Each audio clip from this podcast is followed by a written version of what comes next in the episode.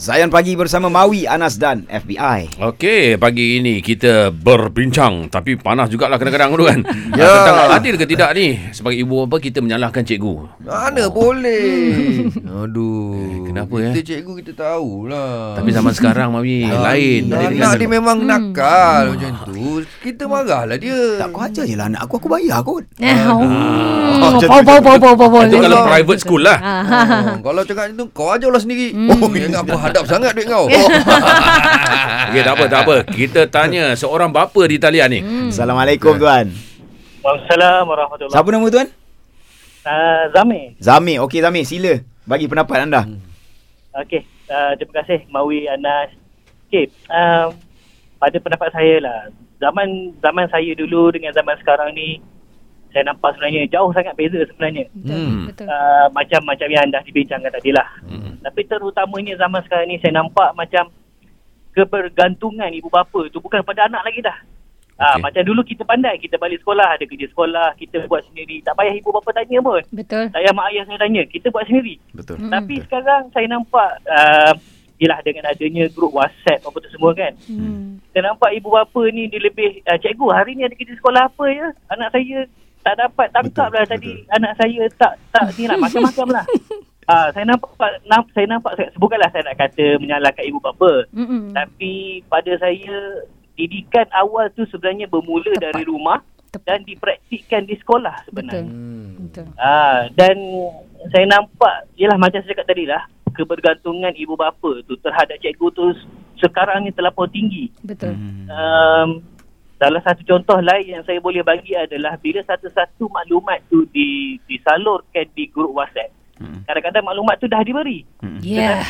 Bu, ah, mungkin mungkin ialah terlampau banyak conversation antara ibu bapa Betul. dengan ibu bapa yang lain Hmm. maklumat yang dah disalurkan tu dah terlepas sampai ke atas ibu bapa yang lain ni mungkin ah, malaslah nak baca tanya balik cikgu cikgu Ah. maklumat Hmm. kes ni macam mana sedangkan benda tu dah diberi Yeah. um, so saya nampak sekarang Macam ah, dimanjakan pun ada ya. tak? Hmm. ha, betul Okey Nazar, Dimanjakan a- adakah bila Nazar sebagai seorang bapa kan Zamir. duduk dekat Zamir. Ha. dalam Zamir Zamir bila ada sebagai seorang bapa duduk dalam grup WhatsApp tu, Zamir akan nampak macam seolah-olah macam sebenarnya anak kawan-kawan yang bermasalah. Zami tolong jawab nanti kan j- mak bapak kan dekat dalam grup tu je. Oh, kau kata aku Zami eh. Rimuh-rimuh dia. Okey, nak silakan. kata hmm. nak kata anak-anak tu yang salah bukanlah anak-anak sebenarnya pada Betul. saya saya nampak Betul. sebenarnya ibu bapa tu sendiri Betul. yang terlampau manjakan anak Yes. yang terlampau eh tak apalah awak tanya buat apa-apa lah biar ayah yang tanya Hmm. Ah, sedangkan anak saya sendiri pun pernah telah terlintas dia ada kerja Hmm. sekolah tetapi dia cakap eh papa papa tolong tengok dalam dalam grup WhatsApp tu ada Yeah. cikgu bagi tahu Ah, dia tanya saya macam tu. Apa Hmm. respon Ah, awak? Tapi saya ni ah, respon saya cakap eh kenapa pula papa kena tanya dia cakap ini kerja sekolah awak awak patutnya Bagus. Hmm. Betul. Kena buat sini, kena ingat. ah. Dan salah satu method yang saya saya ajar anak-anak saya adalah bila ada kerja sekolah yang diberi oleh cikgu, ialah kita kena didik daripada awal. Betul. Mhm. Kita cakap, okay, tandakan untuk surat berapa, Hmm. tarikh hari ni supaya dia tahu. Mhm. Bila saya semak buku dia nanti, saya nampak okay, dah dibulatkan tarikh kerja sekolah tu diberi bila. Okey Ah, okey okey. Supaya kita nampak, eh ni, kena, ini dah sehari, dah dua hari, dah tiga hari, kenapa masih belum buat? Hmm. Kenapa, kenapa masih belum siap? Hmm. Uh, dan alhamdulillah anak-anak saya dua orang setakat ni uh, darjah satu dan darjah dua Mhm. uh, boleh praktikkan uh, method yang saya gunakan zaman dulu Mhm. saya praktikkan pula sama zaman sekarang ni. Betul. Okey. Alhamdulillah. Hmm. Alhamdulillah. Bagus pendapat daripada Zamir. Best sangat. Ah, ini orang kata kalau cikgu jumpa ah, apa mak bapak Cik Zamir ni golden.